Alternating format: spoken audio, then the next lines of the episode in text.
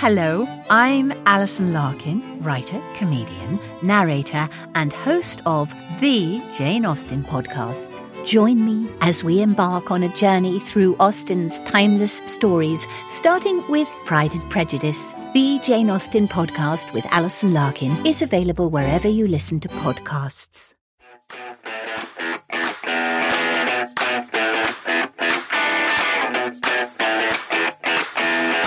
Listening to season five of Mother May I Sleep With podcast. I'm your host, Molly McAleer.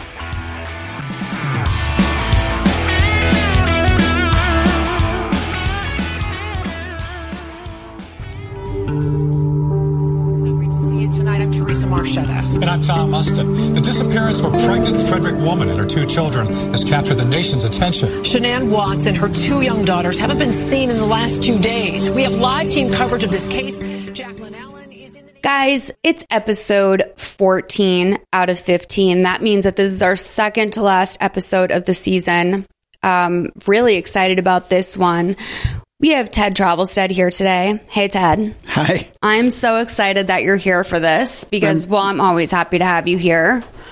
But this is a first for us because we've never done a movie that just came out. Like very recently, I think this was in the last two months it came out. It was right on on demand for me, which is exciting for everyone at home that wants to watch it. But it's also a really new crime. This happened in two years ago, I think. Yeah. To, yeah. Yep. Yep.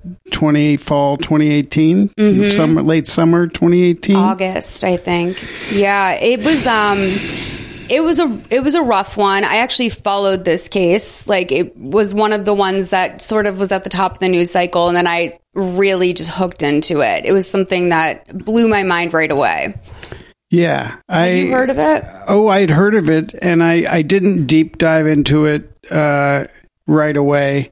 Um, but when I knew this was coming up, I started to look more and more at stuff, and I feel like there's it would have taken me a month to get through like just there's so much There's out so there there's so much. much theory there's so much and this is like the this is one of those movies that's so strangely like you know a good third to half of the movie is reenacting footage that already exists I mean, I that's like my first note on this is that I really like the cinematography in this. I thought they did a pretty good job with it Mm-hmm. because they were able to utilize all of the footage that's already out there. Like before I even before he was even convicted, I had already watched all of Shanann's Facebook lives. The body cam footage is probably some of the most iconic body cam footage ever, and they did a really good job of capturing it. Like Yeah. it's it actually really got me addicted to looking for the body cam footage before anything else when like a major disaster happened just mm-hmm. because I fell in love mm-hmm. with like how close you are to it. And also everyone is sort of afraid to interact with cops. So like the way the emotion that you see in a body cam is like I sound like a serial killer, but like it's it's like nothing else. It's great. And then also like the ring.com videos, like there there was just such a like a paper trail here with this couple that there it's like endless. You can spend hours doing it. Yeah, and also this is very well shot body cam footage for play, the body cam Like it's you're seeing like I've seen a fair amount of body cam footage, and it's like sometimes you know you're seeing like people you know from the waist down or like just just lots of movement but this almost seems like steady cam like It was like the cop knew that he was about to make like an award winning film. Yeah, I mean, like, he he gets inside that. Like he's, it's like it's almost like uh, POV. Yes. it's crazy. Oh god, that would be crazy virtual reality. The Watts' home the morning of the like interrogation. Oh my god, amazing. Guys, I do want to say this though. I understand that there's probably a lot of even new people listening to this episode because it is a hot topic. This is a brand new movie. I know a lot of people who followed this case really hated this movie. And I want to be as respectful as possible about that throughout the movie. That's why I spent today and the last day um, before that doing really intensive research on kind of like the people who follow this case. Um, And there's a lot of amazing people online who have done a lot of work on this and sort of putting things together and have seen things that we don't know about. Maybe the police have made those connections and you're all really passionate about it. So I want you to know in advance that this is a podcast where we make some jokes. None of them are at the ex- like you know expense of who these people are as individuals. It's also we're sort of roasting the movie. So please Yes. don't get that confused. If at any point we're sort of laughing about what's happening in the movie or some sort of detail or dialogue or whatever, we're not laughing at the victims. I think that it's important that at some points we'll give our own POV on some of the things about the victim Absolutely. and and Chris himself of course and Nicole who is a whole I had no idea some of the stuff you guys it's crazy Yeah. I think that's very good that you said that because I was going to say something similar, which is that the crimes in themselves, it's horrific. And it's, you know, it's, it's just very upsetting to think about this happening and what happened. So, but being a comedian, you know, coming at things, it's really like, yeah, it's about like the laughs for me come from the movie yeah. and and and seeing you know the differences between the movie and real life and seeing how they tried to turn real life into a dramatic narrative and add certain things that might not have been there.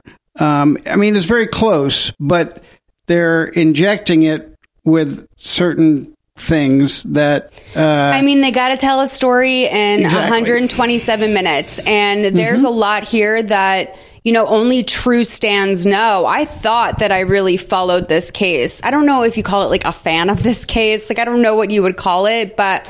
I, re- I thought I was, and then I have come to find out, find out that in life, you know, as we all do, I know nothing. Like I had no idea all of the stuff that has been unearthed and some of the, you know, sort of nuances of people's personalities. Like I had no idea about any of this stuff until, you know, I guess the last week. I, I did, I researched more than the last two days. It's been going on for a while. And I've rewatched all the uh, interrogations and everything. It's with new eyes, with fresh eyes after watching this movie. It is a little bit surreal. Yeah, it is, and there's a lot of layers, and I'm I'm excited to learn some of these things because I feel very like I've just skimmed the surface, and I've you know I've watched the movie twice, and I've done I've watched a lot of the uh, on you know different videos, real life stuff as well, but I mean. um there's a lot. Yeah, and I, I definitely, I think that the waters could get a little muddied in here because I want to fill Ted in on as much of the tea as I found out today, the information and little pieces that, I mean, make this movie make even more sense. Some of the more subtle, subtle moments in the movie, I know the background on them a little bit more now, and so Yeah, that's and- exciting and to me. yeah, in those areas, I think they did great. That might sound like, are we talking about the movie? Are we talking about the case? We're talking about both, but you know, should we chuckle throughout, which we always do? Ted and I have a blast, okay? um, you know, like that's not personal. So, um, Not at I, I'm going to say, first of all, that this movie, I thought it was pretty great. Like, I found it compelling. Yeah, I, I I have to agree. There was like the, the the difference between this and movies in the past is that there have been times with movies in the past where it's felt a bit of a chore to make it through certain Sure. uh, you know scenes or you know but this one on the first watching i was like uh my wife and i were getting ready to eat dinner and i was like you just i just gonna need 15 minutes to finish finish this You this needed to know because they do hit you with like this is colon confessions of a killer. So Mm-hmm. this is all about that sort of post-trial confession that they got in jail in prison. And um, you know it's really something. I mean i think that there was a lot of unanswered questions. Again i sort of tapped out before the confessions even really came out because i was like what's he going to say? I thought it was going to be some sort of fluff interview. They always give that. And I'm like, who can, how can we trust this man at this point? Like mm-hmm. anything he mm-hmm. says is just probably going to be stroking his ego or sort of loosening up his guilt here. But Chris, uh, really dropped it all. You spend a lot of this movie wondering, is he, does he think everyone is dumb or is he just dumb himself? And I think he's just a very ab- a man of very average mm-hmm. intelligence. Yeah, abs- I, I I agree wholeheartedly. I don't think he's like, oh, I'm like so much smarter. It will be so easy to get away with this. No, I think he's not diabolical uh, as much as he is of limited intelligence. Uh, you know, I think. Um, well, also quickly, what I liked about the movie is the structure was very. It reminded me very much of Forensic Files, the show Forensic Files, which I've seen every episode of. Huge fan. It's been a while since it's been out, but but it was in that they would lay out what happened and lay out like you know the uh, like they would have a suspect and they would arrest him and then he would tell his story and but then the last third or or, or so of the show was always like here's what really happened like and it Oh. would like go through a reenactment of like basically you know It sounds I mean- like I would love Forensic Files. Oh yeah, it's on Netflix. It's like a half hour. I used to take a crime nap to it. Like I'd seen so many that I would like lay on the couch and just put on episodes I'd seen and then yeah, it's like the sort of the uh, part of you that feels kind of. I don't know if I'd say shitty, but like I would like start a 2020 episode that I have on the DVR and then just like pass out halfway through. Never bother to find out who killed the girl. Like, and, and, you know, it just sort of moved on with my life. Um, and that's Yeah. sort of the nature of these programs for Yeah. sure. It's like you're just, you know, sometimes you're you're really in it. Sometimes it's like I'm folding laundry. I'm thinking, you know, I don't know. Did this guy? He seems fishy. You know, you uh, yeah. But and which is a real commentary on our society that we can you know commodify like tragedy into like bite size you know like uh elements that we can either you know I think we need it though. You know, there's something about us that oh we sure love there's a it. cathartic element yeah, I think. SVU is on for 21 reasons or 21 seasons for a reason. 21 you know, reasons it's like for 21 seasons That's what I'm saying. Um, so I, yeah, I will say also that's a really good way to sort of point out as well that there's multiple narratives sort of going on in this movie or points in time that we're falling uh, falling in on this movie. So at some points we're going to be going to the interrogation room, which is interwoven with parts of the story. So if I ever am just randomly mentioning the interrogation room, that means that there was a cut back to it. Um, we're going to find out some more information. And let me just say, Tammy Lee, uh, the the woman, the actress Brooke Smith, who I'm a huge fan of, um, from not only Silence of the Lambs but uh, many other great roles after that, uh, plays the interrogator. Tammy Lee. I don't know if that Mm-hmm. Tammy Lee's her real It name. must be her real name because that would be a weird thing to just throw in fictionally Out of Like, nowhere, We're gonna right? call her Tammy Lee. um, she's a. I love her. So just seeing her was She like, has the uh, best line in the movie. at the end or just somewhere It's the coolest part. I'll tell you that. Is it is it the is it the um one of us Yeah. and then five minutes from now Guys, just remember, we're gonna you're gonna know what the coolest part of this movie is, and it really is the coolest part. The delivery of that line is brilliant.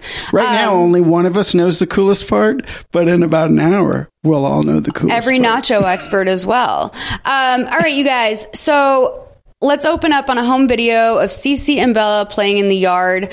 Um, we hear the story being reported on the news. It's just sort of one of those like pre-movie sort of moments where they're melding together all the scenes, and you're like, "Oh my god, this is going to be chaos." Um, titles, titles were great. I thought good font, looked professional. I will say, little fun fact about this movie is I had a hard time finding it on IMDb because it's still called the Untitled Chris Watts Project. yes i noticed I'm like, guys, it's been like a month. Like, let's get going on this. we know the ending we don't need to The actor who plays Chris Watts, Sean Kleier, I believe his name is, is unreal at the way he like nailed down his mannerisms. He even says North Carolina the way that mm. Chris does. Mm-hmm. he's mm-hmm. he's got it down. And I also think wardrobe is and I'll just say it. This is the best wardrobe we have ever had in a lifetime movie. It was so spot on. Like it was like she went through their laundry. Like it was perfect, unbelievable. Um, Yeah. I'm a big fan of this movie. I feel like it's gonna score very high. Yeah, I, Um, I, I agree. So we see Chris uh, being interviewed, and this was his Scott Peterson moment where he chose to speak to the press when he absolutely should not have been speaking to the press. Very rookie move. I was saying to Sammy earlier that I think the main difference with Chris Watts and Scott Peterson was that Scott Peterson was like showboating a little bit. Oh yeah, Like yeah. he he came off really like, oh, you know, if she's out there, she'll come home. Like Chris Watts, I think was just dumb and panicked and thought like maybe if he did this, it would s- sort of cover. Yeah, like he just seemed way in, way over his head, like from the get go, um, and just like the the stuff he was rambling. You know, well, if they're safe, if they're safe to come back, uh, like it just, it, it just, yeah, it was his undoing. Like yeah. that looked so bad. And, you know, it's hard to say because there was that woman, Heidi Broussard in Austin, and her, she and her baby got kidnapped, and it turned out her best friend kidnapped them and killed Heidi to take the baby. One of those. And they go and interview Heidi's fiance, the father of her child, and right away everyone's like, he's guilty. He did it. And you kind of can't win with these interviews. And you're already so suspicious just as a family member, you know? Um, it's different when the parents do it, but when you send the husband out, he's not going to win. And this is a good example of like, obviously he truly was guilty but then you know that guy that poor guy in in Austin like he didn't do anything and he was on the other side of the worst news of his life and half of Twitter was like you know the true crime community can be very boundaryless at times Yeah. I've noticed you know yeah, yeah, yeah. That's disturbing. no shade no hate And then, but but then if you're like, nope, you know, I'm not going to talk to the press, then you get screwed for that too. You know, it, it really Mm-hmm. is a lose lose in in those situations. don't marry anyone who could potentially get murdered and certainly don't murder anyone I think that that is I my mean, takeaway That's great advice. Guys uh, subscribe uh, or unsubscribe. Um, so we cut to the point of view of the camera that was in the squad interview room. Famous footage. If you've watched anything about this case you've probably seen this interview. Did you get a chance to watch it? The one on the porch. the interrogation. Oh, uh, bits and pieces of the uh, the interrogation, but mostly the like the media stuff and body cam stuff. They were able to pull a lot of the standard tricks with him. Oh, yeah. But they also did pull, I think, some of the real life audio. Definitely during the lie detector test, I heard Chris's voice during some part, Okay. like real life Chris's voice. Yeah, yeah. Um, but they remade all of this footage for the movie. Again, what I fucking love about it, I think that was for the the fans of this case. I don't know. Um, so in this clip, we're going to meet Tammy, your girl. Um, she administers the lie detector test later, and basically she she uh, is like, you know, how you doing? And he's very nervous. He's stammering. He, the actor does a great job of sort of playing through this too, because that nervousness isn't easy to play through. I'm sure you're you're an actor. You Yes. know, right? Like, Y- yeah. I can only imagine that that would be the hardest part of acting is being convincingly flustered. Uh, yeah, I, I would think. I mean, uh, uh, look at me now. I'm, Right. Is that convincing? it's, it's really happening. I'm buying it, my I, dog. No, I think it, that is that can be um, hard, but I think uh, the biggest, a big, another huge challenge would be like doing all that within the while embodying a real person. Yeah. you know, and like trying to. Uh, you know, have the mannerisms and the vocal pattern and all that stuff. Like So- it, he has the example. He has exactly what he needs to do on tape, and then he just needs to match that. And But it's like how, how to not make it a parody and how to make it like you know just real. I have then- no yeah. nuance. I could never be on camera. Like I don't know how to do something small. Like I theater act like when I'm talking to people, like that's those are just my mannerisms on screen. I can I would be the least subtle individual that has ever appeared in a film or television. Um, so he does this thing in the room, which is how I know he's just I would lie like this. This is exactly how I would lie because I'm dumb and bad at it. Where I would be like, she's like, I've just, you know, I've never taken a lie detector test before. And she's like, well, that's normal. Most people haven't taken, she doesn't buy any of his shit. Like, Yeah, and yeah. I don't think he's used to that from women. Like, as much as he's used to a type A woman, it's very different when you're just seeing a woman who's good at her job and she's interrogating you about your wife's murder. Yeah, yeah, that's that's a whole different type of. Uh, That's a type new combo. Yeah, Um, so she's like, you know what? If you tell me the truth, you're going to be cleared and we can move on. We always have to do the family, right? yeah. Just get get. You know, we just want to say we Chris is out of the way, and let's move on and find the real killer. And obviously, she says you wouldn't. I mean, you wouldn't be dumb enough to come here and do a lie detector test, Right. If you did it, And he's just cracking under that because he already realizes I've already started with bad lies. Like she already knows I'm bad at this. Getting that psychology, you know? So we're to play three smaller scenes back to back. Um, the pacing in this movie, I think, is great. A lot of people on Reddit were saying that it was too much too fast. It was like going way too fast. I agree, guys. 127, an hour and 27 minutes. So, um, we're going to see Shanann telling the news that she's pregnant to Chris. And this really did happen. Yes. I, I watched the Facebook Live today. I will say he had a smile on his face in real life that made his voice sound cheerier, but he was kind of unfazed. We're going to play that. And then um, her t shirt is the thing that says, Oops, I did it again, just for you guys at home.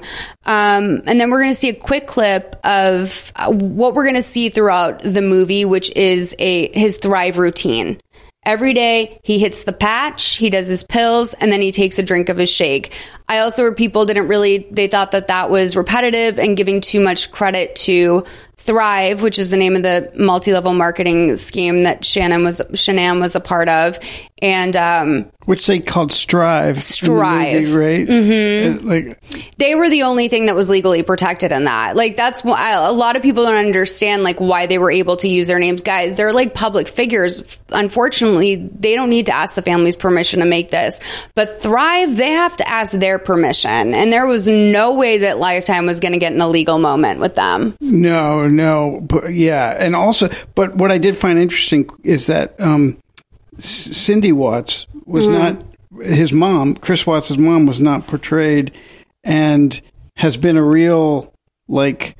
I just She's a problem. Yeah, like she's a big kind of like defender of his, and like talks about how terrible Shannon was. Did you see um, Don't Fuck with Cats?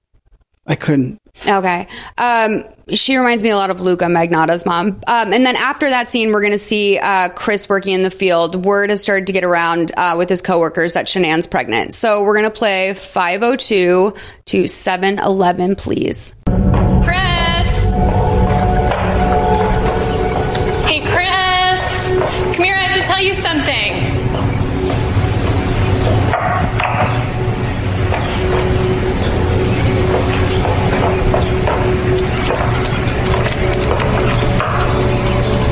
Oops, we did it again. I like that shirt. Wait, really? Really? Oh, God, really? Really? Oh, it's pink. Does that mean it's gonna be a girl or? No, we don't know. That's just what the test says. Oh, I know, I know. God, oh, that is awesome, Really? baby. Mm, Really? that is. Oh. I guess when you want it to, it just happens. Ah, come here.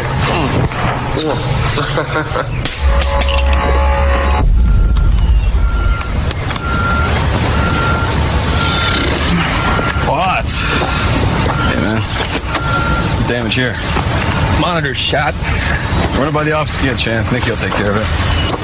Hey, uh, you missing something there? No? Sure. Oh my god. Save my butt. That's what I'm here for. I gotta get this thing resized. It keeps slipping off. How far are you down now? 30 pounds. Oh, kid. That's Strive. I tell you, man, Strive works. Like, that's the meta burn. I feel more focused. I have more energy. Like, the pounds keep flying off. My wife will get you on the program. Seriously, all you have to do is say the word. Yeah, right. There's a convention this weekend at the Doubletree. You should stop by. I'm thinking about sleeping this weekend, man. Hey, uh, tell Shan congrats on the new kiddo. Take her out on me. Gift cards. Yeah. Thanks, man. I'm really hoping for a boy. Either way, you're outnumbered. Three's more than a few. It's lots. I mean, many. So, Chris's reaction on the Facebook Live seems kind of normal to me.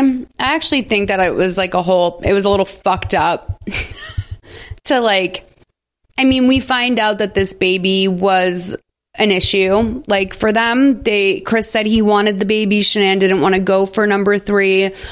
They wind up, you know, having, getting pregnant right away, basically. And she surprises him on this Facebook Live.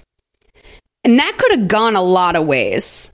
Yeah. You know, it was a little bit I I almost wondered if she was like doing it to make sure she got a good reaction. At the same time he didn't necessarily know he was being filmed. I don't know what he was laughing about when he walked into the room and saw her shirt said oops, we did it again. Well, in the in the the real video or the In both. Because like both. he's like walks in, he's like, oops, we did it again. And then she like holds out the pregnancy test and he's like, Oh, wait, you're pregnant? I'm like, what were you laughing at that shirt? Well, yeah, he in the real one he comes in and there's a good like almost five seconds where he like stops and he's like he's like kind of looking and you're like oh no, what's gonna happen but then it's almost like he doesn't he, his vision isn't great Right. or he's like or he's just trying to process like oh she got a new shirt like you know. that, I think that's also it too. Is like he just was like, you know, he doesn't give a shit. Like most people out there don't care when someone's like, "Oh, do you like my thing?" It's just you just tell them you like it. You know what I mean? And that was Yeah. a vi- if if he wasn't putting that together, another sign that he wasn't the brightest bulb in the box. Like you know, I, it was very clear he was just laughing to appease her. But at the same time, people don't do great with surprises. And it says a lot that he, I don't know, he kind of, I don't know, I'm not giving him any credit, but like he really maintained that. He really kept that tight. And that sort of said a lot to me about how ever present the camera was. He, yeah, he rolled with it. Even though I've I've seen that he said later how much he hated those being in those videos, but like you know, but you could t- there was these there was a tiny moment of like because yeah, he was like, oh yeah, and then he commented on the because it was a pink color on the thing, mm-hmm. and she's like, no, that's not the like she. Because he was, and you know, he was like, "Pink, oh, gr- is a gr- no, that's just the thing, you know, whatever." And then he he was like, "No, I know, I know, I like." There was a quick back and forth that, like, I thought it was like passive aggression because I would think on his third child he would know that most pregnancy tests are pink for girls. You know what I mean? It's not because of the baby's a girl, but they make shit pink for ladies. So I, I would think that he would know that. I almost assumed it was like a passive aggressive dig, like that he wanted a son, or Yeah. yeah, like sort of like oh well if you know if it's going to be a girl like i'm sort of keeping my excitement low that's Yeah, sort of how yeah, i yeah. read it i don't know No, that's interesting. I, I, because that would make sense that he would know by the third time. I just kind of thought he was like a little dumb, and then was just getting defensive about being kind of a, a or just yeah, or just. But that makes a little more sense. so that's where like i've sort of become like interested in if he's passive aggressive because that to me is a big sign Shanann's very outward. She wants to talk. She's very front facing. Like that's her. She had no problem being in an MLM, which requires you to be like hustling and have your face out there or whatever else. Chris, like he he seems like he would be the type who's more like he has feelings about stuff, but he kind of keeps them buried and maybe it comes out in passive aggression. Mm. And so mm-hmm. that's sort of what I was looking for. I don't know. I don't No, know. That was just I a mean- moment. Definitely, I think he keeps his feelings buried because, especially with strong women or type A personalities, which, you know, his mom seemed like just watching the brief interviews with her, she seems like it seems like he's probably somebody that buried his emotions his whole life and, you know, just kind of was a people pleaser in the sense that, like, okay. Yeah, I, I wonder if he was because some people say he was devoid of emotion because we do see a few displays later on where it's like, do you even know how people feel, bro? Like, do you know how humans work? Um, yeah, yeah. Well, but I also think, they're- yeah, I also think that he always would attach himself, probably because of his mother, to sort of more dynamic women. Nicole, in her own world, was like that. Shanann was Mhm. like that. His mom was like that. He seems like someone who's almost like a, I don't know, to give him a label is like not. It's not going to be enough to like really say. I think he is a classic, like overt narcissist in some ways, where he Mm. just sort of hides under the cover of a much more openly narcissistic person Mhm. and like reaps the benefits of that, Yeah. but like secretly is kind of the worst of the two, Oh, absolutely. you know? Yeah. yeah. Um, but who knows? But anyway, that is interesting about him being devoid of emotion because I can see him detaching himself or being able to compartmentalize in a sociopathic way. That's like, you know, I mean, obviously, if you can kill your children, you got some real detachment. Uh, you know, I mean, okay, so then there's this, and the next scene, which is also why I want to play this, is like he at the oil fields or whatever, he's talking to his coworker, and he just really starts to naturally pitch Thrive. Like either he really believes in this product or he's about his wife's business, but he slipped into what I would consider to be sort of like an artificial friendliness where he Mhm. was like, you know, having this bond with this coworker that seemed to kind of have him at an arm's distance. Like, I, I don't think that they were like truly bros. I bet Chris would be his fourth best friend at work, you know? Yeah, it was. It was.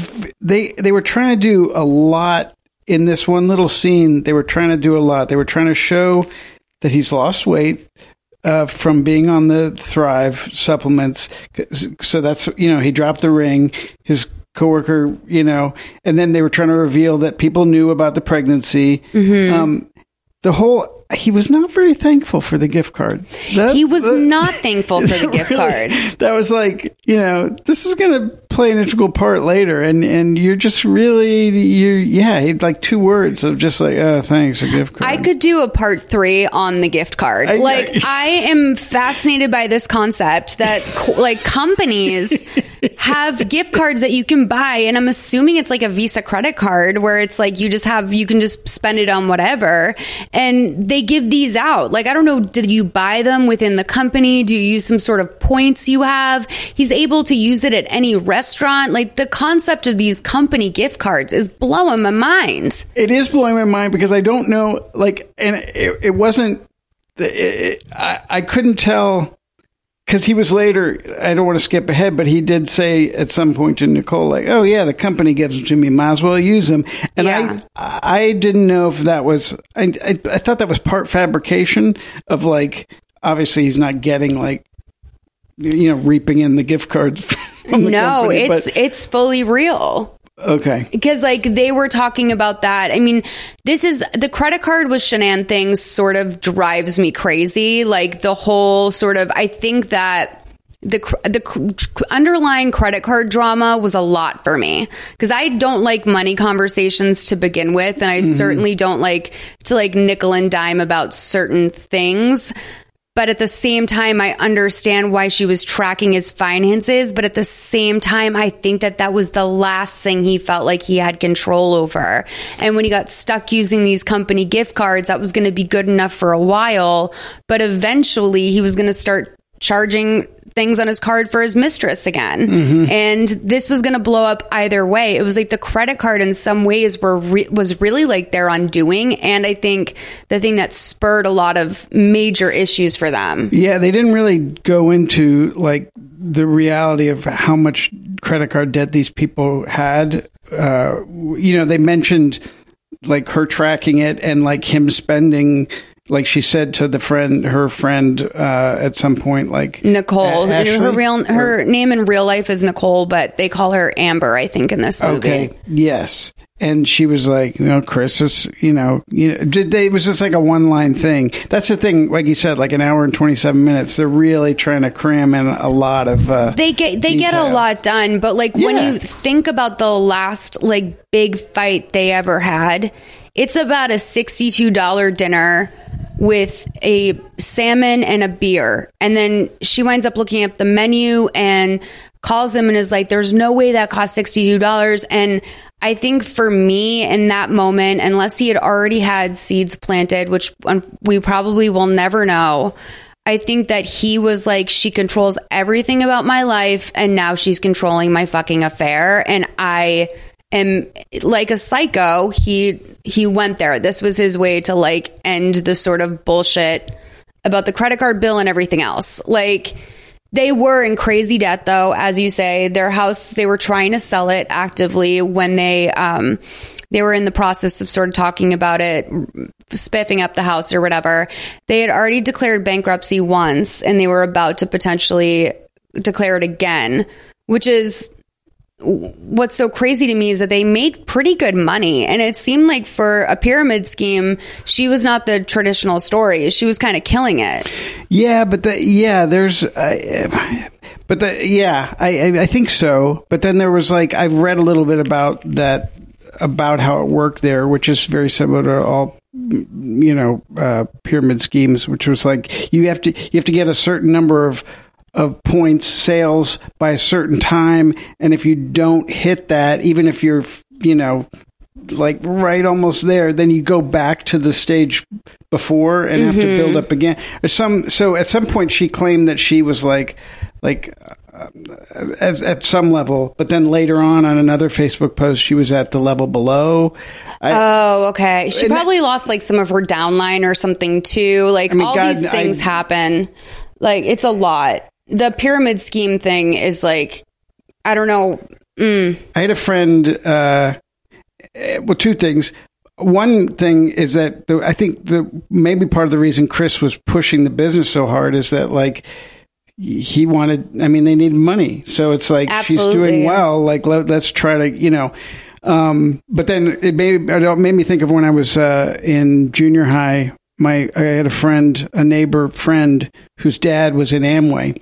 Okay. And uh, that was and he was at a level where they would have they had product pickup once or twice a week one, or once every two weeks where people all the people under him would come to their house and pick up their products the soaps and different things that they sell. And they would have this motivational meetings and everything. So their whole garage was just loaded with products and like motivational tapes that we used to take and tape over and like with music and use them as our cassette tapes. was amway basically like you know a person who has a mini costco in their house? Like is that it was like i know it was like household goods like things you would it wasn't probably buy anyway. Quite the level of um, of of products that you would find at at a Costco, but uh, yeah, a lot of cleaning stuff that I remember, and then and it, yeah, and it was was, it just cheaper? About, not that I I don't.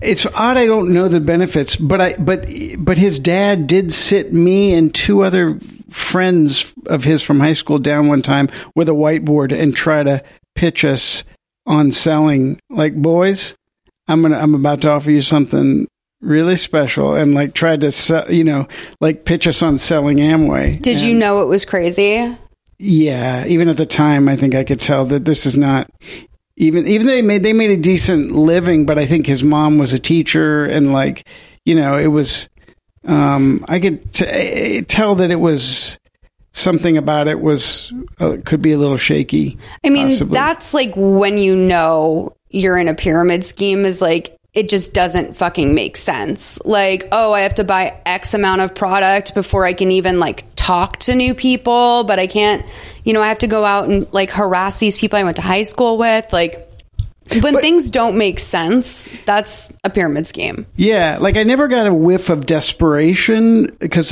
the dad was so confident and so like you know, so it didn't seem like oh, there's bad dealings going on here. It just seemed kind of like, how does this ha- work? A little greasy. yeah. it's just, the whole thing in general. Like you have a, you know, like a, a, a chart. Like you know, I'm and it, it was like jewels. Like I'm at ruby. I'm at ruby level, but I want to go double diamond. Like you know, the kings over in you know Flint Ridge. Uh, you know, whatever. And uh, yeah, was. we did go to a couple Mary Kay parties, my mom and I, and I actually really it cleaned up my uh, teenage skin. Their teen facial wash. It was I used it forever. It was great. But I remember there was one woman who would, you know, come around sometimes and I could just tell that it was her job to check in and show up at these meetings because she had earned the pink Mary Kay Cadillac. Like whatever the big car is, it was like their thing. And she had earned that. And it was almost like, oh, you get a glimpse of it, guys. Like this is like, look at this elegant woman who comes in and she's put together and she's got the car and she has the family and she has it all.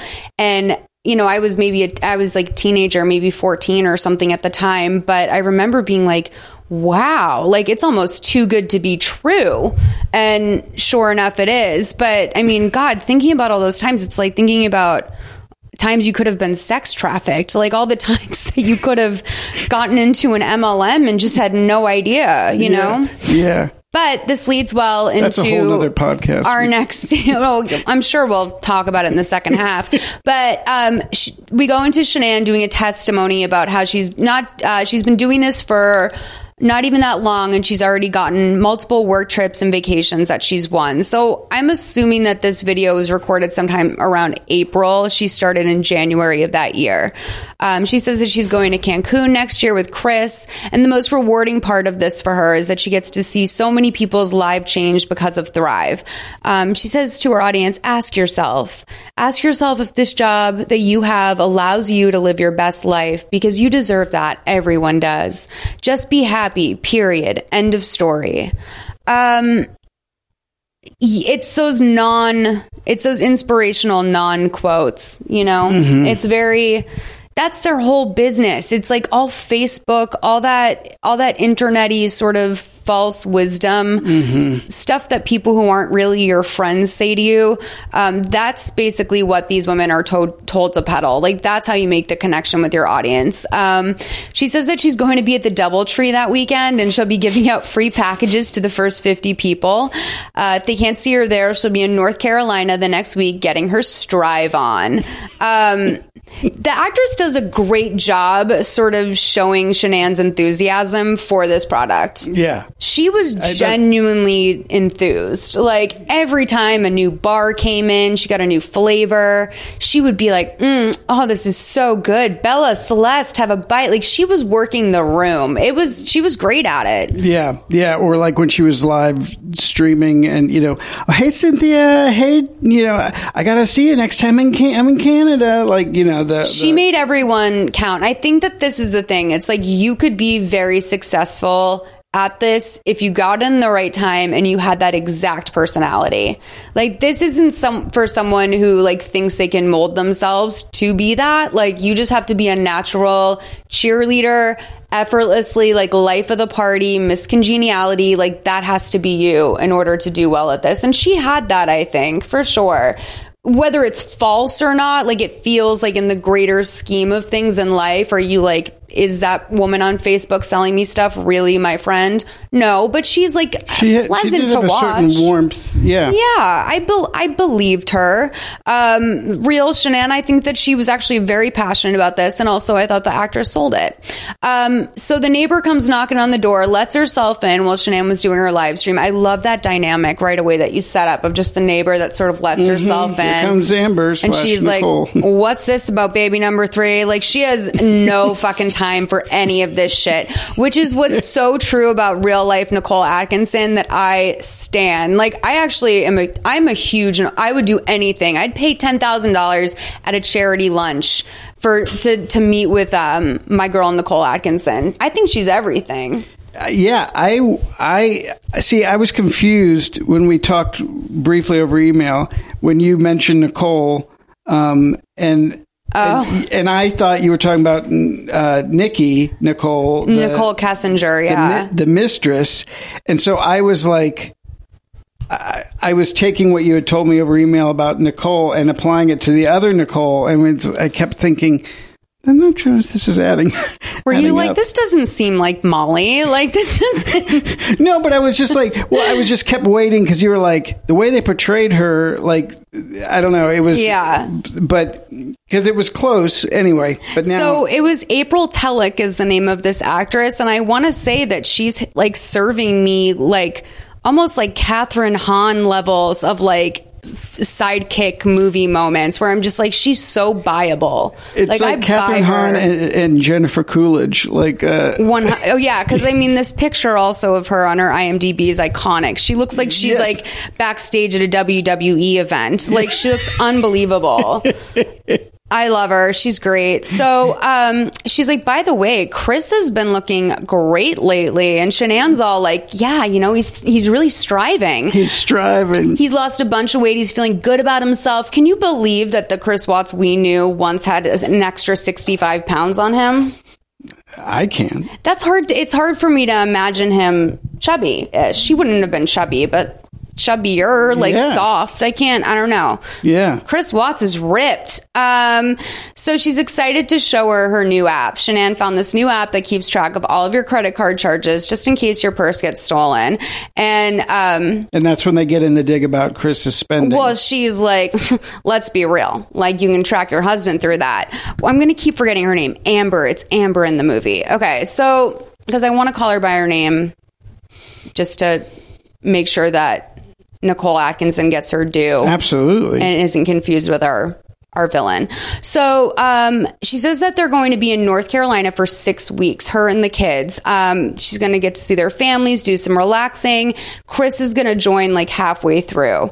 Um, that seems like a lot to me for a newly pregnant woman to bring her two kids across the country and be away from her husband for three weeks. yeah, even at her parents' house. So she asked her friend uh, to take a video for her because she needs to make a Father's Day video for Chris. Yes, this was this was um, a red flag. Not a red flag. Uh, I mean, as far as sincerity goes, uh, it's odd to have your friend do it. It's like a show. Like she she could have done that. She's she filmed so much on her own anyway. She could have been by herself making a Father's Day video for Chris. it was like a very impersonal personal message like Yeah. i think she really believed it i also just don't understand why it had to be a video because there's so many ways to say this i know for me the last thing i would want like if it was like a boyfriend or you know i've never I, have never been married so i don't know that deep bond but i can imagine it would be the same. I would never want like a video of my boyfriend telling me he loves me. I would want like a card. Like i would feel so uncomfortable watching a video. I would want a cameo personally. i want my husband to join cameo um, Well, I want a cameo from another c- celebrity. Uh, you know, like a th- third tier celebrity telling me that my husband or my Speaking wife of loves me. celebrities, do you want me to refer you on Cameo? I can give you a Cameo code and people can order cameos from you. I'll zip it right over. I'm on there. I only charge 30 bucks 'cause I really don't have much to say to people and I'm sure they don't want to hear from me. But um I that is it's really it's really once you're in, you're in, baby. yeah. Well, hey, look, I'm, I'm, but certainly a possibility. I'm like, if seven people bought cameos from me, then it must be the easiest business in the world. Watch, like, I sound like I'm selling a pyramid scheme right now. All you have to do is get three other people to cameo under you. It's also hard to find people to cameo. Like, you do get your referral code, but it's like hard to find people that feel like they need to join cameo. yeah, it's a, it's uh, yeah. I think I would have to sit down and think about it for a little bit. Um, so she says in the video, Hi, Chris. I just wanted to say that we are so blessed to have you in our lives and you do so much for us and you take such good care of us. And you're the reason I was brave enough to say, to agree to number three. You're so incredible and we're really lucky to have you in our lives. Happy Father's Day. Okay. So what I'm almost like confused if this is like creating proof that he wanted the third baby. Oh wow. Yeah. I'm I'm just I just don't under I don't understand why else this needed to be filmed. Again, this isn't like a criticism, but I'm just looking at the highlights of what was said in the video and I feel like And this, this You're the must reason I was certainly be a, brave a enough. real video that exists. Yeah, Like, yeah. yeah. So, I mean, I think I, I don't actually know if I've seen this, but I believe I feel like that's a strange thing to fabricate. To make up. Yeah. Um, okay, so Chris and Shanann go out on a date that night. Um, this is going to set up a little bit of their dynamic. Tough to watch. Um, I thought at first that this, I mean, it was. It, It was, was. rough. It It, was. was. I thought this restaurant at first was, by the way, like a half upscale, like dining place, half sports bar. and then I realized it's they're in the Doubletree restaurant, and that's the Thrive conference behind them. Oh, I did not even. Wow. So they're having this like sort of tiff, uh, which we'll hear in a moment, right in front of the Thrive family. So things were messy, I think. Yeah, that's well, she. She says hi to a couple of people off camera, and I just thought She's the belle of the ball. Well, I just thought like, oh, she's you know, she just she's very sociable. She knows people. She's trying to get like you know, constantly trying to get customers. So she's just yeah. I- I No, I actually I agree with you. I think that because it, it is probably true either way. I think she plays well in town. Like I feel mm-hmm. like she's someone that would know people at the local restaurant no matter what. So I I watched it the first two times I watched this. I thought that was like a half Dave and Buster's, and that we were sort of seeing like bowling lanes or something. They're on the Dance Dance Revolution. Hey, Jessica. That's what it looked like. And I also was like, is he facing the screens? I'm like, is this asshole watching football during dinner? Um, turns out it's just the Thrive conference. Um, I also want to say, you guys won't be able to see this, but imagine it. Shanann's wardrobe, I think, was. It was like she bought around being able to show her patch. Like Yes. she had a lot of cold shoulder tops and like tops with cutouts, and you could always see that patch. And of course, with Thrive, much like my eye patch that I used to help cure my lazy eye when I was a child, um, my mom would draw like Big Bird or whatever I wanted on there for the day. Those Thrive patches are for style, honey. They have cheetah, they have leopard, neon tie dye, like Tie-dye, yeah, they yeah. consider any sort of aesthetic you may have, and they think they're cute with their patches for sure. The very first shot of her, I it, I thought she was wearing BDSM like uh, like some sort of bondage gear just for two seconds because the way it's cut, it's like these straps, straps, and then the thri- then the big old psychedelic thrive patch on the arm. Um, It does. real- She she did love an off the shoulder top, and I actually do. I think it's like kind of sweet that this is what they interpreted to be her date night outfit. Yeah. it's like same t shirt as home, but sparkly. Um, all right, let's play uh, ten oh five to eleven thirty four. You look so sexy. Really? Thanks. Water. Water toast. To a boy. A boy. Have you thought about names? Christopher Watts the second. You don't love it, okay? Um, maybe we could name him after my dad, Edward? Eddie. Eddie? I want him to have friends. I want him to be liked. I was thinking about um, Nico. Okay, yeah. Yeah, it's awesome. I love it. Nico Christopher Watts. Nico Lee Watts? You ready to order? Um, I'm gonna Do you have any kind of like grilled chicken something? We have a grilled chicken salad. Let's have two of those. Love two. Thank you. Judith! Hi, Kevin. Hi, Judith. Hey, Chanel. You're so fun.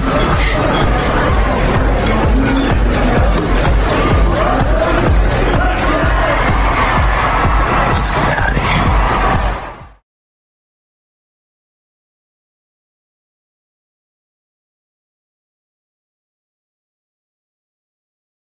Let me just say quickly that that that was um, totally the Thrive. I, Oh. see, I saw the signs in the background, the balloons. Yeah, I don't know what I. It, it took me. I really had to focus in because I'm like, what's going to be your like bit about Dave and Buster's? Like, what are you? What's your take on them being in Dave and Buster's? And finally, it was only when I examined that closely. So that was a very rough scene. Oh wow, yeah. I think that we have to acknowledge this as well. Is that even though someone had something very horrible that they did not deserve happen to them, they are still they were still in life a complicated person Mhm. that has as many sort of love it or don't love it personality traits as you could have. And you know, a lot of people thought that maybe this was a little unfair to Shanann or that they Mhm. made her seem a certain way. I think that they have to set up a cartoonish version of their dynamic, but I wouldn't be shocked if this was similar to a conversation or something that they had in real life. When you're married, you have a shorthand. You know, you sort of know like, okay, I got to cut this off here. She's not going to listen to me. This isn't worth the fight. Here's how I steamroll them. You kind of know a little bit. I think that I think that something like this could have very easily happened between them, and it doesn't necessarily mean that she was a rough person. Just really more means that like that was their communication pattern. Yeah, I think um, I think that the, that you have to magnify these things for dramatic uh, scenarios, and uh, I think that like um, you know, I was I because I, was thinking about this earlier, uh, like you were saying. People can be complicated, and obviously, what he did, nothing that she did warrants what happened to her. Um, uh, but I I did feel like at at points the movie like almost you know almost paints him as a victim of these of you know whether it's a strong woman or a siren or like you know Yeah. like like he's just being tossed around by these you know He's just caught up, like caught up in all of it. Like he's just in the middle of all this. And and I suppose you know if like the ending had been like he you know drove away on his own uh, into the sunset in a VW bus with the dog and was like I'm going to find myself. I got to go see about a girl, and then he drives off to California. That's the end of Good Will Hunting. I think that you could, if you pasted that into this movie, it'd be perfect. Well, you could you could very much then be like, well, yeah, screw all them, you know. But the fact that he did something so horrendous, it, it, then it makes it hard to see to see these little negative parts of the other people, you know, because you, you're like, well, they're the victims, you know. Why are we? But uh, that's what you have to do with the. You It's know, also how- dramatizing a story like this in an hour and a half. You know, you have to magnify these little parts, so you have to see where she might have upset him. You know, um, I don't want to be like so overly sensitive to the people that really, you know, care about the victims in this case that I'm not being fair here and like giving an actual assessment. I do not think they should have been married. I think that this marriage was their patterns were already established and it was toxic and that they should not have been married. And Yeah. the way that he chose to get out of it was worst case scenario beyond. Mhm. Um, but I mean, it didn't seem like they were getting along for a while. And I think anyone who would watch something like that or see some of the tenseness and obviously what happened, they they wouldn't argue that this was like a good relationship that could have been saved. This isn't Nicole. Um, Nicole uh, Kessinger's problem either. Like, yes, she's a huge problem in this situation, but they still did not have a great marriage. I don't think. No, it didn't seem like it. It seemed like that. And if you know, he came in at a time when she was sick, and she clearly seems like she might be a high maintenance person, and and you know that can be a lot to deal with. And somebody like him might have like had just kept, you know, just reached a threshold where and he doesn't have the the kind of social or mental capacity to like common sense his way out of a, a conflict like this. Yeah. And so it's like, oh, I just have to get rid of it all, you know, and, and that's just where the sociopathic kind of and ignorance, you know, of just doing what he did is being trapped No, you're absolutely your right. and then being like, oh, I just, if I just bury it, Yeah, no, you're you're absolutely right. It was I don't, it was just it was uh, it was so terribly fucking mishandled. Which is the understatement of the century. what did you say? I It was just so terribly handled. Yes, like it just all of this was like really terribly handled. And but beyond that, we should remember too that Chris sought out Shanann. He was the one who reached out to her on Facebook. She had just gone through a breakup. She wasn't Mm-hmm. interested in dating, and he sort of really pursued her. And I think that there is something about him that's drawn to these sort of domineering female figures Mm. in his life. He went for her, and then right away, the mom got really jealous. And that dynamic is so unfortunately common. Like, I think we all have known that person where the mom's like, You stole my little boy. And the mm-hmm. woman's just trying to live her fucking life. And then the two of them get pitted against each other. And it's always portrayed as a nightmare for the son. But in reality, like, if you married someone, you have to stand up to your family and be like, this is the person I chose. Yeah. He didn't seem like he was ever able to do that. And his family really fed to the weakest parts of him. Yeah. They really like fueled those weak parts. And that's why. I, I mean, I think they they genuinely are all so deluded that family, the Watts family, that they think he really is not to blame for his actions. Oh yeah, I mean, I haven't, I haven't uh, gone far enough down the rabbit hole to to hear alternate theories from his mother, but but it's very clear that she, I mean, I think or, that no, she someone- or that she might think that uh, oh he he did it, but she brought it on herself. I don't. I think it's the I think it's the latter. Like I think that she doesn't think he didn't do it. I think she knows he did it, but I think she's like, well, who wouldn't in his situation? Which is like, well, most people, Cindy, most people would not do that. Um, so they're at home banging it out after the failed TGI Fridays date. Um, and Bella comes in and she's like, what rhymes with helicopter? And Shan's like, I'll help you. So I don't know what homework she was doing in the middle of the night as Is a, a three year I old. thought she said, "Where's my helicopter?" She said, "What rhymes with helicopter?" and Shanann gets out of bed, and Chris lays there just like looking fed up. And I, I will say, like, if that was anything else that that child wanted to know about, I would not under. I would be like, okay, of course, if she needs milk or something, you get right out of bed, you help her. Last thing you want is your kid watching you have sex because they need juice. Okay, but the other side of that is it's like go to bed like you're not even you're four you're not even in school like you don't have homework like why are you asking me about rhymes I, yeah, I, I thought it was just, just in thinking that she ha- wanted to know where her helicopter was, which uh, I thought that was weird enough. Like, what four year old has a toy helicopter? I, I just, I don't know. But then if it was what rhymes with helicopter, that's just bananas. Uh, what I mean, I think that might have been literally like the writer's way of saying like she would get out, she would ditch Chris for the smallest reasons, maybe. Well, yeah, I love it. I don't know.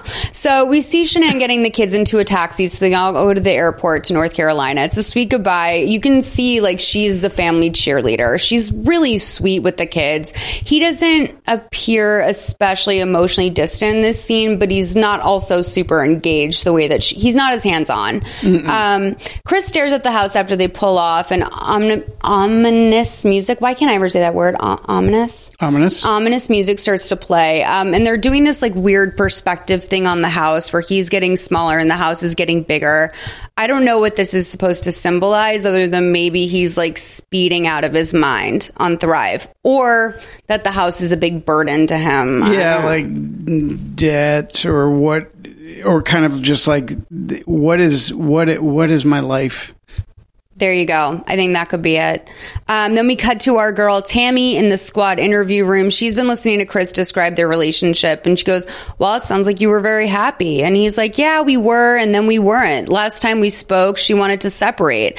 And Tammy says that it seemed like they have great jobs, good, uh, great kids, great house. What what was missing? Chris says he doesn't know. You'd have to ask Shanann. Um, where did Tammy get the idea that they have like good jobs and are making good money? Like already investigating. I mean, is she just sort of like is she sort of Or bullshitting just- that so that he'll be like, no, we're fucking bankrupt, or were they really? I'm interested about that. Yeah, that's a good question. It, it, if you're, it, I don't know if it's a leading question or if it's like they had done their research. they played him like a fucking fiddle Mm. in this room. It is like actually, it's like gorgeous. It's like watching sports, like a well Mm-hmm, done football play. Like you're like, mm-hmm, that was worth the CTE. Executed Yeah, perfectly. totally. So then we get the little patch pills shake montage again, and then we cut to the offices that Chris reports to. I'm guessing that because of the job where you I don't was he an oil rig guy? I don't know what the he does something with oil. I don't think any of us need to know. Um it doesn't matter, but it seems like they report to a lot of different fields and then there's also a bunch of different offices and so sometimes they go to the office that's closest to them. Sometimes they have to go to the main office because this doesn't look like the place he goes every day for work. It doesn't. And in reading the small bit I did about Nichol, his mistress, they make her look like she's just like a receptionist on, in a construction site trailer. Like that's, but I think, I think she had some sort of agricultural, like, I think there was, she had an actual, not that that's not an actual job, but I, they certainly seem to kind of demote her in she this. had like well because she in an interview i was listening to earlier she was really concerned during her sort of interrogation process about losing her job. And she had apparently lived on an oil rig for like five years and it was like hell. And she finally got to leave that environment and was working at a desk job where she felt comfortable. Mm-hmm. But from what i understand she literally like lived in an oil rig field or whatever. She called it a rig. I don't i really don't know. I don't know what fracking I mean- is. I don't know about any of this shit. Well, because some of those oil, like there's there's ones that are like out at sea, which that that could like you'd be really would have to be living there and trapped out there, and that could no wonder she was so horny. You know what i mean um, exactly. But The anyway, like when we meet Nichol, um, who becomes his mistress, we know the least about her in this portrayal. Um, and I think this is where the most imaginative storytelling is in this movie, is whatever it was that happened between them. Because Mhm. Nichol did her best to bury information. I don't know if she took a secret deal that we still do not know about to this day, but it's crazy that she wasn't pursued based on some of the stuff that's out there. And, you know, a lot of this, a lot of her story, we're at her mercy um, for some reason or another. There was deleted texts that never got retrieved, all sorts of stuff. Um, so, because of that, I think we should play the scene where they meet um, and how things sort of quickly picked up between them. The first thing we see in this office is Chris walking in and slipping um, his wedding band off when he sees Nichol is working. Um, 1405 to 1545. Hey, Jim. Safety office. Please hold. Hey. Hi. What can I do for you? I'm easy. Good, because if one more person asks me about a replacement safety valve, I might not come back from lunch. I'm serious. I'm just going to get in my car and just drive. Well, And that's the sixth one today. But I like you, so glad you like me. don't want to get to your head. Too late. If you have any problems, give me a call. Thanks. You're quitting. What? Good for you. Oh no, I no, I don't. I don't smoke. I uh, it's Strive. Is that like a religious thing? Or? no, it's like uh, I don't know, vitamins and minerals helps your body get like fit. You know, You look all right. just all right. You look good. Call me if you have any problems. Or even if you don't.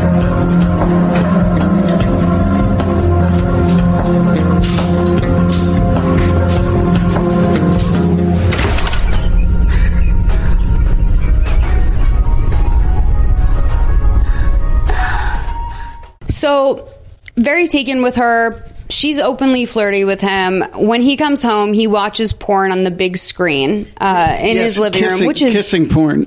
Bold. It is like I would feel so dirty doing that in my own house I live in alone by myself, let alone knowing that my children live here. Yes, they may be out of town, but like what if it imprints on the walls or something?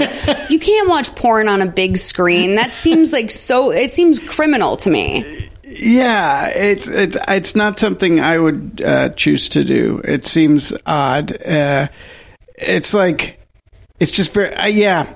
I don't know. It, I, and that's the, like, did that happen, or was that just kind of like was that the way to kind of show us in you know literally three seconds? I think something? people were s- sort of suggesting online that that definitely didn't happen. I took it as a tip that maybe the Thrive was starting to have an effect on his libido.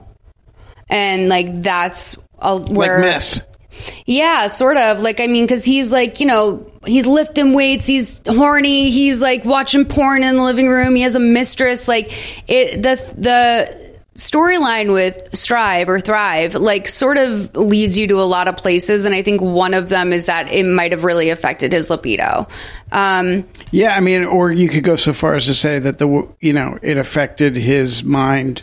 In, To- oh, totally. You know, um, I did Um, read a, a, a real interview with with the miss, mistress Nichol where she did say like at some point it was like he was on speed. Yeah. Yeah, she did say that. And that's, I did start to wonder if that was her coming in on the side trying to create a defense for Chris against Thrive. You know, I I thought she's very crafty. Nichol is interesting. Um, okay, so he opens the fridge and he sees all these pre-packed meals that Shanann's made. It, it does look very ordered. It looks very like okay, I can choose from one of these five blue Tupperwares, and I don't like any of them. Um, he decides to give that girl Nichol a call. So they go on a hiking date together. I'm not going to lie. The main reason why I want to watch this scene is because there is a Jesus Jones reference in there. Um, 1713 to 1833. Sometimes I just want to get in my car and say to hell with it and drive away and never look back. And go where? I don't know. Figure it out when I get there. How about you?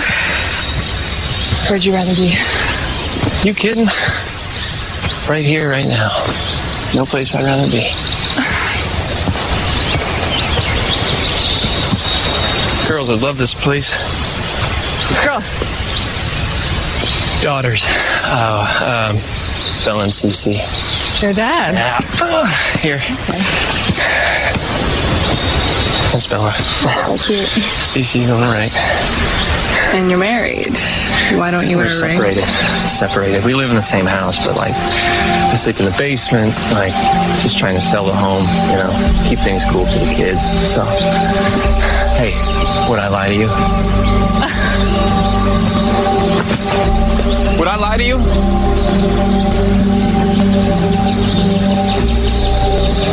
What time am I picking you up on Friday? Friday's my birthday. You got plans? Guess I do now.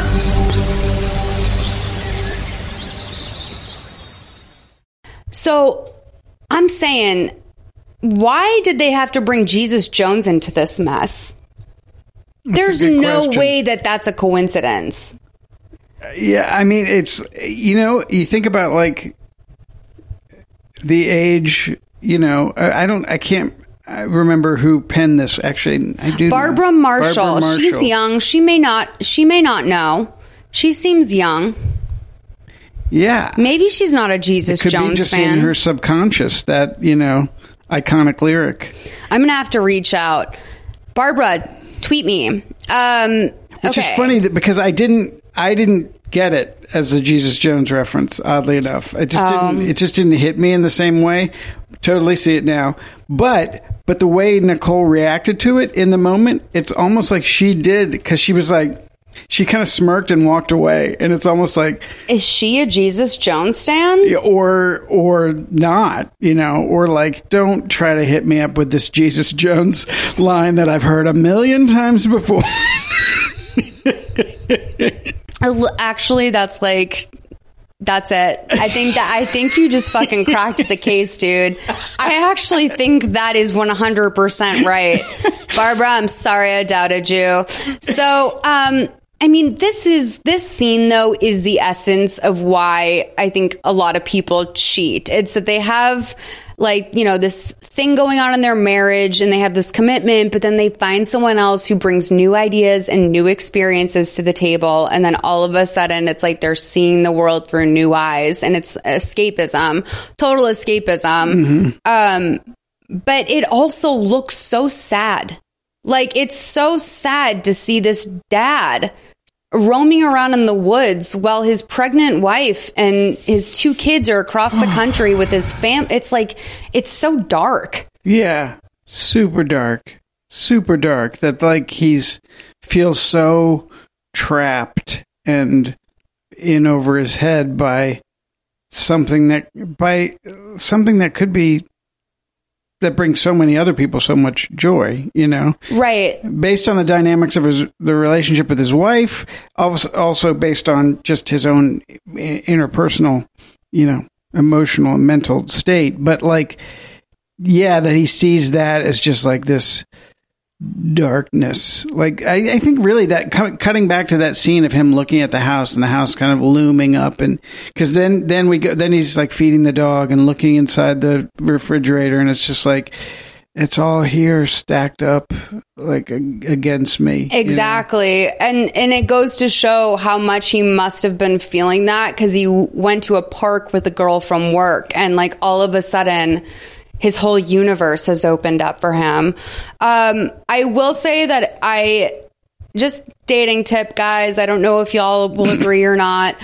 For me, I think if you're going to date someone with kids, for me, it's very important that they don't tell me about their like details. I don't want to see pictures. I don't think it's my business. I don't, I think it's like a little, I know I've never had a kid, so I don't, I don't know how impossible it is to not bring them up, but I feel like it's okay to say you have kids.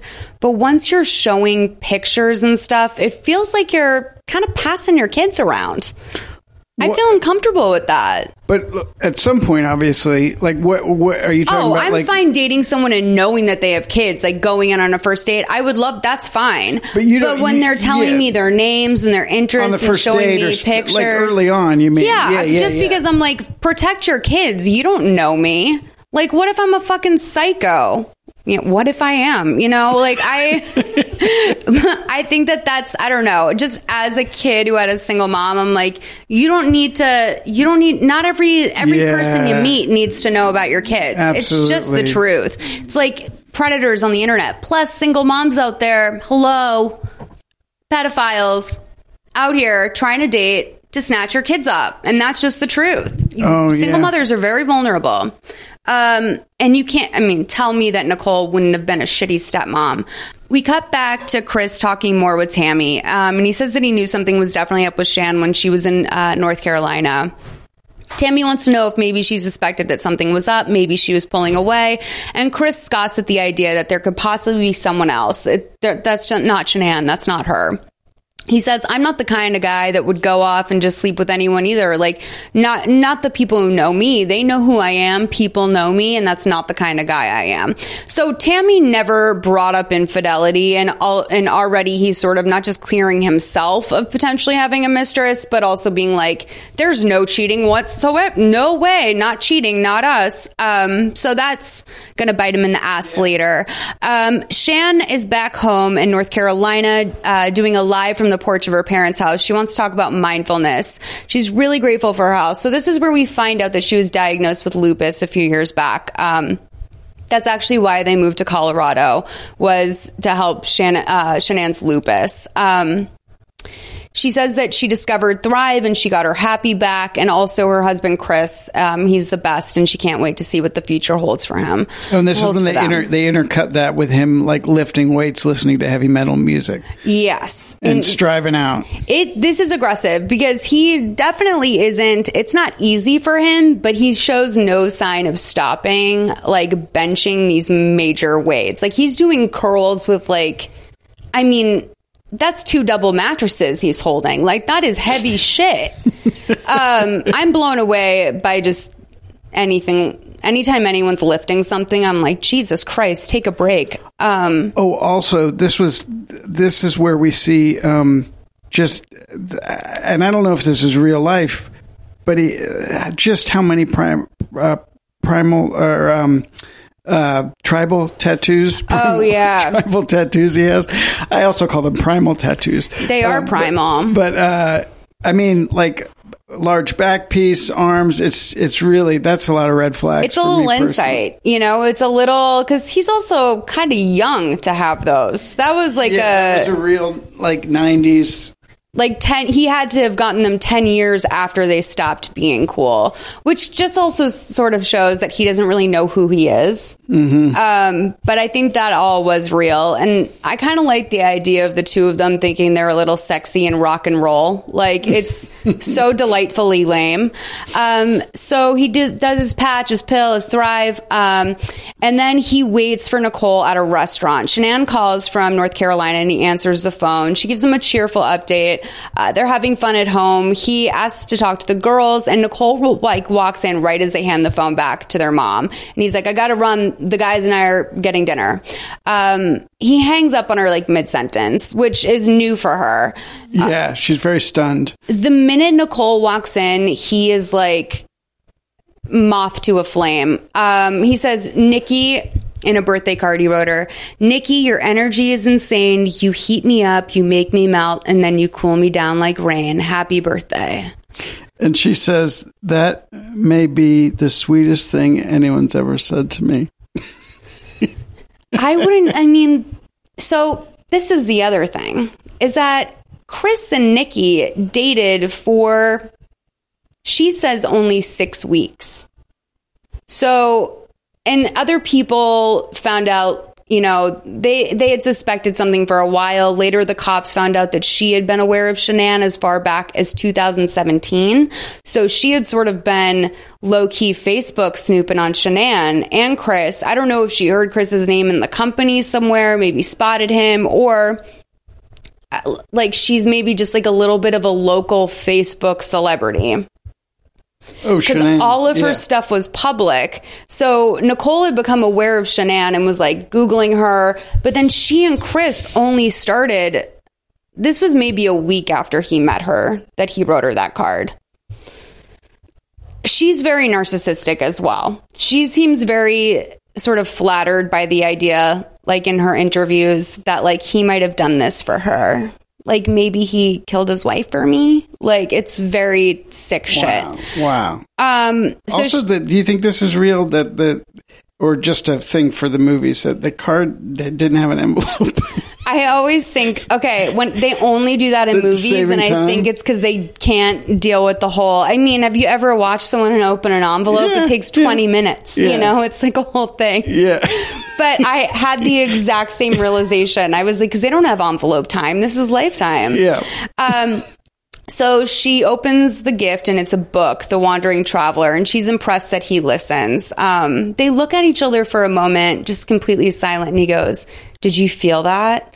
Um, gross. He pulls uh, her away from the table, and the two of them start making out like horny teenagers on the stairwell next to the bathroom. Yeah, and they, they took there was a very long tr- like tracking shot. Like he's like, "Come here," and he pulls her off screen, and then they like you see a lot of what's going on in the kitchen with the line cooks, and before they turn a corner into the stairwell, and they're like, uh, she's she's kind of straddling him on in the stairwell. You Um, see like someone fighting with their manager in the kitchen I mean, about really- comping like the fish and chips for table 28. it's enough. It's a, they spend enough time getting there that where you can really see, like you know, someone clocking in and out. that must have been a pricey location and they needed to get like their money's worth or something. Yeah, or they couldn't, eh, but then they couldn't use an envelope. You know, it's like, wait, what's going on with your time management here? Um, so they go back to dinner, which surprised me because I thought they would just get out of there at that point. Um, and they're sitting next to each other, like all coupled up, completely in public. By the way, like oh yeah, like the fuck, I could never, I could never be that bold. And he notices that Nikki has quote unquote shit all in her teeth. Yes. And so they said the S word, which is exciting.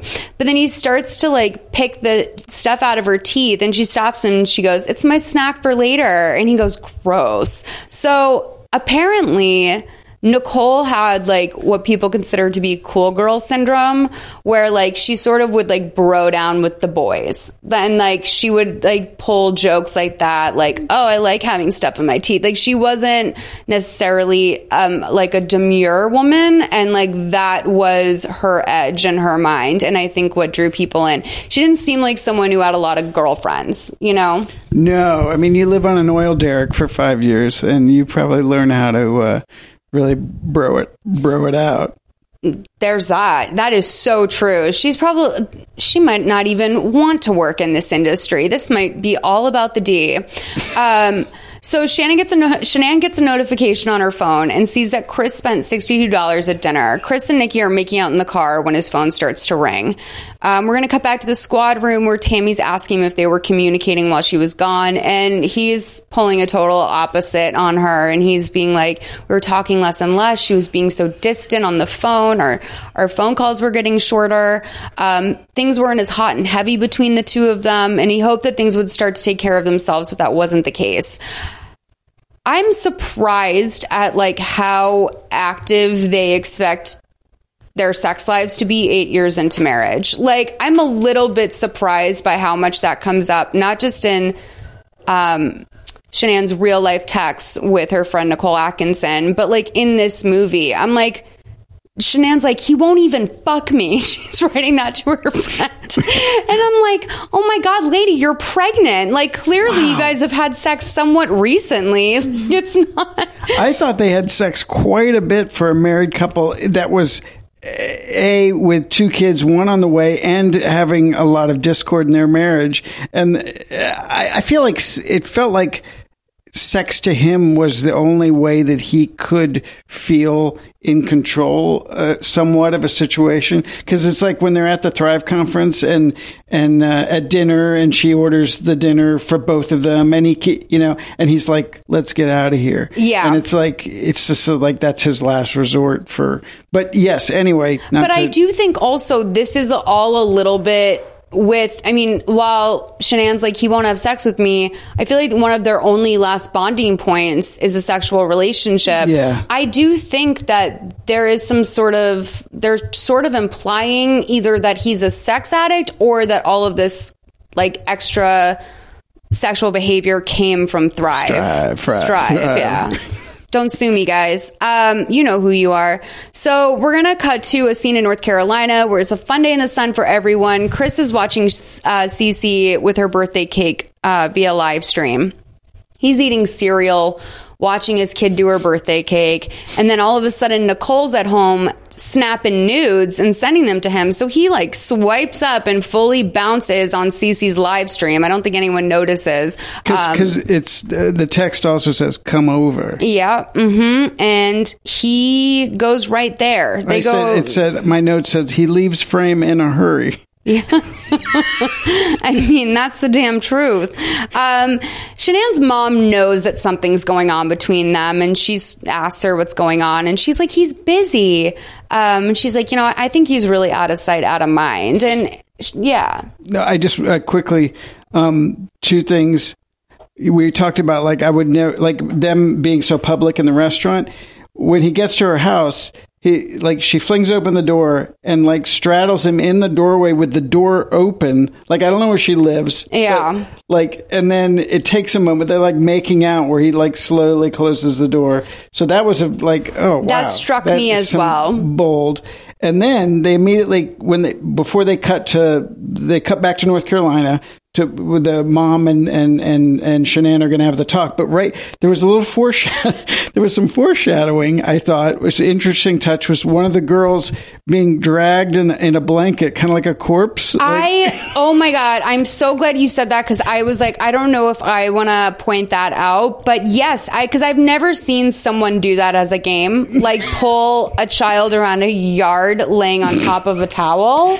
And I was like, oh my God, that towel's going to get grass stains. I mean, that's where my mind goes. Sure. Um, but it was, I was surprised that that was a game that they decided to play. yeah, it very much seemed like a foreshadowing moment uh, cinematically. Of bold like, choice on the part of the director Yeah. because I'm sure he was the one who had to come up with that, and that's a a bold and kind of odd choice. because her the whole upper half of her body is is wrapped in the blanket, so you just see legs and you just Mm-hmm. see it being dragged along the ground, and that was like wow. yeah, guys, write in if you play drag a blanket in your family because I've never seen that ever. Um, Nikki Sorry. and Chris, no, don't be uh, sorry at all. Oh, but the big thing that Shanann's like, she's like, you know, he's working out and he has his friends and the dog. And like, listen, I actually am the president of the Dieter fan club. I love that little dog they had. I love Dieter. But like the way they talk about taking care of the dog, I'm like, how many hours of the day? Like, I have a sick, borderline incestuous relationship with my dog. And like, when it comes down to the hours a day I need to spend with him, it's probably 15 minutes, maybe an hour. Like, she's acting like he's playing with Dieter nonstop for hours a day. And this is how she's justifying it to herself. Yeah, that's that's that's that's a sweaty reach. Yeah, you just dunk a um, a measuring cup into a big like bag of food and you pour it in, and then Which they that's show him do that earlier. pretty much how you take care of a dog. And I couldn't Um, help. Do you know if the dog did somebody take the I dog? think actually Dieter is with Nickole Atkinson. Ah, from what I okay. from the last I read is I that he so. was with them. I know he's so cute. Um, he was always like yapping in the Facebook lives too. He's a very verbal little man. Yeah. So Nikki and Chris talk about Bali, Cuba. She really Hmm. wants to go for the beaches. He really likes Cuba because of the cars, and she's like, "What?" No, I it just took me like two viewings to, to kind of just put Cuba in cars. I know they have a lot of older cars, you know, Yeah. nice model cars and stuff, but it was just such an odd, uh, just spe- spe- specific, Especially because it was like recently legal to go to Cuba. And so, like, there's like so many things. I mean, I will say the cars jump out to me too. Like, who wouldn't want to drive around Cuba in a beautiful vintage car? But when you think of being a gearhead, I think like Florida. Like, maybe you go to Florida, like someplace in America where people are still like drag racing or something. Thinking going internationally for vehicles is kind of dark. yeah. Um, so she's like, I knew you were a gearhead. And he's like, Well, what are you into? And she's like, Wildflowers. They don't need anything from anyone. They grow wherever they want, beautiful and free. Who are you? Like, what? No one's fucking hobby is wildflowers. They're wildflowers. like you can't even find them. Like if you should good, you found one. It's wild. Like what do you how do you have a passion for wildflowers? When do you expand on that? Like it's such a like like Tumblr 2008 idea of being like obsessed with the wildflower. Yeah. I would hate to see her tattoos, yeah. you know? I mean, there is that. I mean, there was that last year. There's that one time a year somewhere in The California. poppies. Where, well, there's that, and then there's also there was a wildflower kind of explosion somewhere, and there was just like all over Instagram for like, and then it became like, you know, you, traffic jams, and I The never- orange ones? No, I don't. I I don't know. Maybe maybe My hairdresser's like 70 years old and she drove to those. And I was like, More Doris, the fuck? Yes, I see a 70 year old woman to do my hair, okay? She's kept it very healthy. Um, Looks great. thanks. It's like a foot fucking long. Like, this is, this is, for me, this is very long. Um, so he's like, Is there anything in that book that's nearby? And she goes, Yeah, White Sands. And he's like, Everyone's been to White Sands. And then guess what? She hasn't. So they're going to go. And he's so revved up on this. It's like very. You've been here 27 years and you've never been to White Sands? Yeah. Wow. And I'm like, you've been here for one year. Like, how much travel are you doing, Chris Watts? Like, he he acted like it was like as if it's not a beautiful national park, which is it's not the name of the actual national park they went to. That one is different because I thought White Sands. I was like, maybe it's like a skiing thing. Like that's I I don't know. No, Um, it's it's de- it's uh, white desert. I'm such a dumbass. Um, no. You know, I thought it was like a metaphor. Well, like sure. it's like, like like powder. You know what I mean? Like you hit the moguls. You know, Absolutely. shred. Um, I thought they were going to shred. So Shanann greets her father-in-law at her mom's house, and the Watts family did not like Shanann ever, and the feeling was clearly mutual. And they do the best they can in sort of showing this through a hug. Um, she's not happy to take the hug. They didn't go to the wedding. I've learned that the parents, the Watts parents, did not go to the wedding. They did not go to the wedding. Um, I forget exactly what it was about. It was definitely just like a power struggle issue. Um, I think it was about maybe the location or something. Oh, really? Small Okay. like that. It seemed like one of those classic you'd see it on Reddit sort of things. Sure. Um, so okay, let's just play this scene. Um, twenty-seven fifty-six to thirty fifty-three. Hey, there's my daughter-in-law. Good to see you. Got something to show you. Oh, great.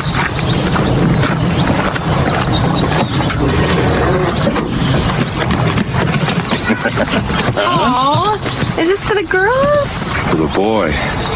Wait, we don't know if it's a boy yet. It's time for a boy. Carry on the Watts family name?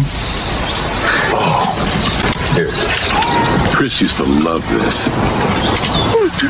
Thank you. That's cute. Thanks. Where are the girls? Uh, swing set. Hey, girls! Grampy's here! So, how did you keep yourself busy while they were away? I was just being here, just working out, going to work, you know, going on runs and, and keeping up the house.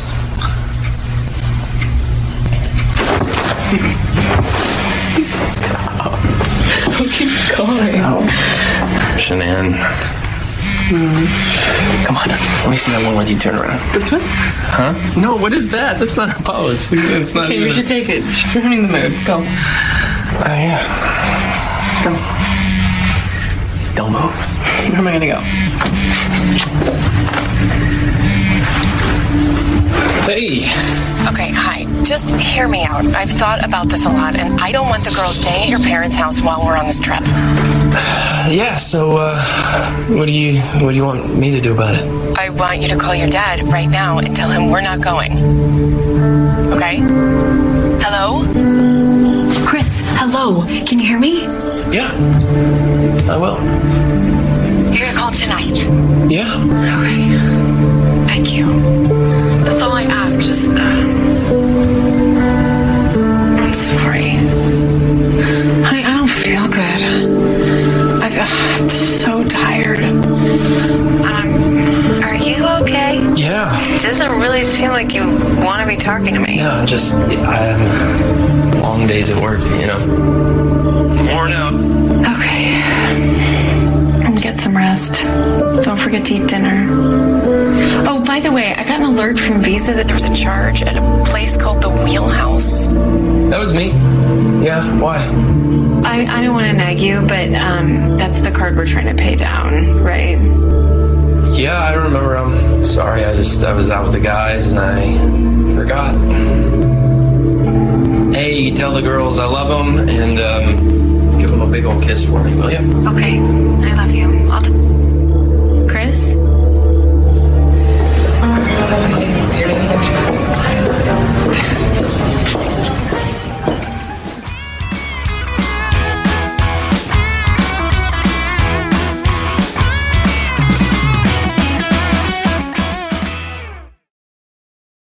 Hey there, this is Justin Bartha. I made a funny new podcast, King of the Egg Cream. It has the greatest cast in the history of podcasts with actors like Lewis Black. I'm torn by my feelings for two women. Bobby Cannavale. You can eat it, or if someone hits you, you can put it on your cut. Melanie Lynskey. I wonder what these marvelous things are that look just like boiled chicken feet. Jason Ritter. I can break things and pick locks and kill people. Michael Stuhlbarg. The whole point is to inspire people that they should make themselves better. Ari Graynor. No, don't whet its appetite. What are you, an idiot? Me, Justin Bartha. That's not just any egg cream, that's a Lemke's special. And all narrated by the hilarious Richard Kind. This is the story of Harry Dalowitz and how he rose from nothing to become New York's King of the Egg Cream. So if you like funny true stories, come listen to King of the Egg Cream, available wherever you get your podcasts.